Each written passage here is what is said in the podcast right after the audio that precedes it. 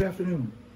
I'm your host, Reverend Dr. James T. Morris, pastor of Carter Tabernacle Christian Methodist Episcopal Church and the presiding elder of the Central Florida District of the CME Church. Welcome to another edition of Morris Mondays. The other day I was asked a question as to whether or not I thought the black church should be involved with Black Lives Matter. What a question. What a question. My response to that question is wholeheartedly yes. The black church supports the Black Lives Matter movement. And the black church supports the movement because if not the black church, who will help these protesters tear the covers off of a white supremacist society to expose the provisional promise of a nation built on domination, fascism, and restraint? If not the black church, who will preserve the selfless and soulful expression of the black worship experience fashioned by African tribal theology and masterfully completed by the blood of a risen Savior. Who else would help the movement but the black church? Who will indelibly imprint on our nation the compulsory command of Christ for universal inclusiveness and fairness with bold and broad strokes of unfettered unity for all men. Does the black church support Black Lives Matter? Of course. Because who will preserve with passion and persistence the dreadfully indispensable message of hope for a sinful world but the black church? Who will bear our storehouse for truth to keep alive the sordid facts of our painful past and our problematic present? If not the black church supporting Black Lives Matter, who will express our gratitude for the sacrifices of our ancestors who brought us through the turpitude and viciousness of this life by their toil and their sweat and their tears and so often their blood? You see, America does not want to face the truth, does not want to face the sordid past out of which we as a people have come through. And that's America's problem. America prefers to turn a deaf ear to its tainted past and present, at least when it comes to African Americans. Our nation, as of yet, has no strong and collective desire to correct the disparities in an unjust society that allows prejudice to run amok. You see, my friends, prejudice is not new. The favoring of one group over another has been a means of control used by societies for millennia to exercise the sin of superiority. It's a problem today, but it was also a problem in biblical times. You see, God's word condemns prejudice throughout the New Testament. His word expresses the truth that there is no respect of persons with God. When the circumcised Jews in the early Christian church tried to set themselves apart from the common Gentiles, God set them straight and said, Don't you dare call what I have cleaned common. You'll find that in Acts chapter 11, verse 9. Paul warned the early church in Rome not to think of itself more highly than they ought to think. So, students of the word know that partiality is not providential or of God, it is planned. And those who dabble in it are playing with fire because, my friends, prejudice destroys. Prejudice destroys our sense of community because it breeds disdain, it breeds dislike, it breeds disrespect, and it breeds derision. In other words, prejudice divides. We have seen it divide us to the uttermost in cities like Sanford here in Florida, or Ferguson in Missouri, Baltimore in Maryland, and Cleveland in, in uh, Ohio, and Chicago in Illinois, and California, Los Angeles, all over this nation. It divides the rich from the poor, the white from the black, the Hispanic, or the Muslim communities. Prejudice builds this kind of a wall that says, I'm special and you're not. I'm superior, so I have to be set apart from you. I'm above you. Prejudice drives a wedge between the self appointed elite and the designated underclasses that it renders the foundation of our community defunct. Prejudice also breaches the common trust. And that's where we are in this nation. We have no common trust. You don't trust me because of the color of my skin. I don't trust you because you think you're more superior than I am.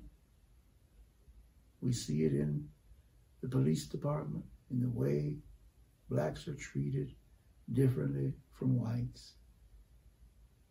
So this prejudice, this insidiousness that has reemerged in our society in ways like we haven't seen since the 50s.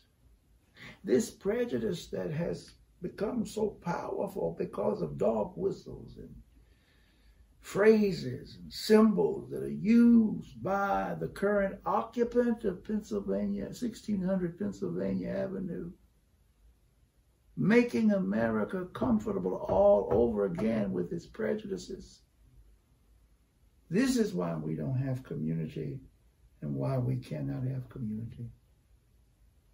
And then I want to say to my friends on the right, it's your prejudice that has broken down the rules of law and justice. Not black people, but white people who employ prejudice. So be aware of allowing your own prejudice to overcome God's providential principles. We've got to be careful how we treat one another. How is it that it's all right to keep up Confederate statues, to honor them, to decorate them with wreaths, when what they symbolize is a splitting of our nation? They symbolize those who wanted to tear this nation apart over the issue of slavery, over the issue of keeping black folks in constant servitude. Why would we want to preserve those statues? When what they mean for so many African Americans is a past that brings us so much pain.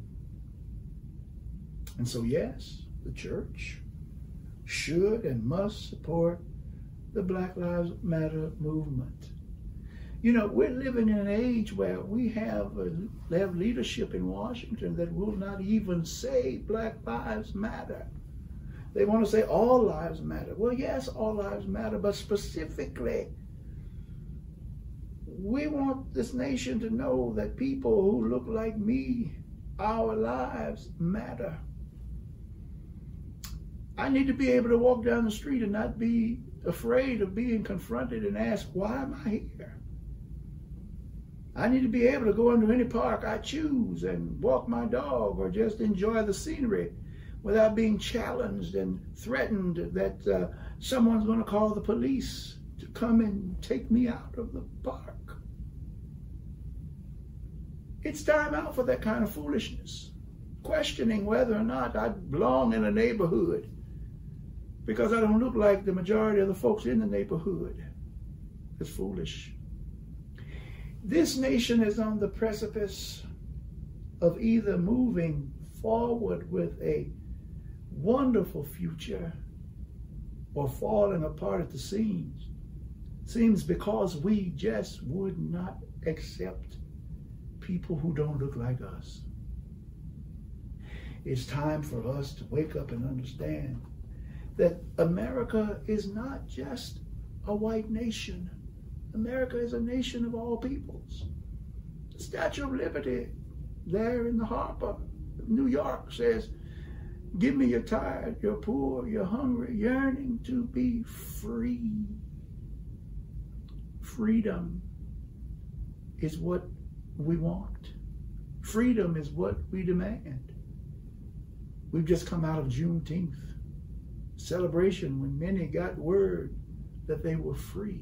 Many slaves got word that they were free. And this leader, this president, chose to hold a rally during the Juneteenth festivities. It's a slap in the face to those people in Tulsa who have ancestors who lost their lives. Slap in the face to all African Americans. And so, yes, the church must support Black Lives Matter because we need to let the world know we need to stand with these young millennials. We need to stand with all of the people who are protesting and let them know that we are with you in this struggle. As a matter of fact, we're going to help you in this struggle because the struggle for justice is a struggle that will determine whether or not this nation moves forward. Black lives matter. And to those young people who are out there marching and protesting, I say, keep on keeping on. We're with you. We're going to support you. We're going to come out. We're going to be at the rallies like we've been. We're going to continue to let our voices be raised with yours, saying, This cannot continue. Yes, I know America prides itself on being a nation of laws. The only problem with that is that the laws are applied differently based upon the color of your skin. But we saw it just yesterday when a young white woman was arrested for protesting in Tulsa, yes, she was handcuffed. But when they put her in the police car, they put her in the front seat. In the front seat.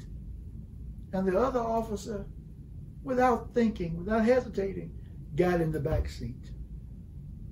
I say without fear of serious contradiction, had that been a black woman, she would have been placed in the back seat of that squad car, just like all persons who are arrested are placed in the back seat of the squad car. Or let's say all African Americans who are arrested are placed in the back seat of the squad car. That subtle, but it was a reminder that racism and prejudice still rules this nation. So, I'm encouraging all of you, whatever denomination you're in, if you look like me, support the Black Lives Matter movement and let those young people know they're not in the struggle alone because we all want to be treated fairly. Well, this ends another edition of Morris Mondays. I hope that uh, you, like me, think that the church should be involved in Black Lives Matter. If you don't, shoot me a question or a comment. I'd love to respond to it. Let's keep this dialogue going, and not only the dialogue, but let's get out there, march with them. Let your voices be known. Do whatever you can, however you can as often as you can. God bless you.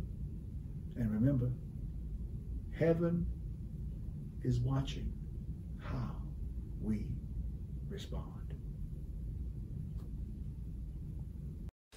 Submit your questions today to Pastor Morris at ctcmeav at gmail.com or leave them below in the comments right here on our Facebook page.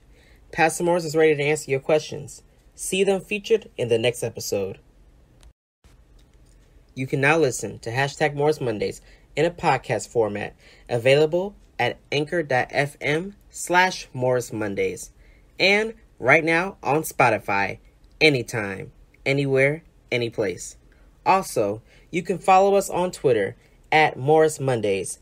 There, you can get more information on hashtag Morris Mondays, submit your questions, and listen and see exclusives from Morris Mondays.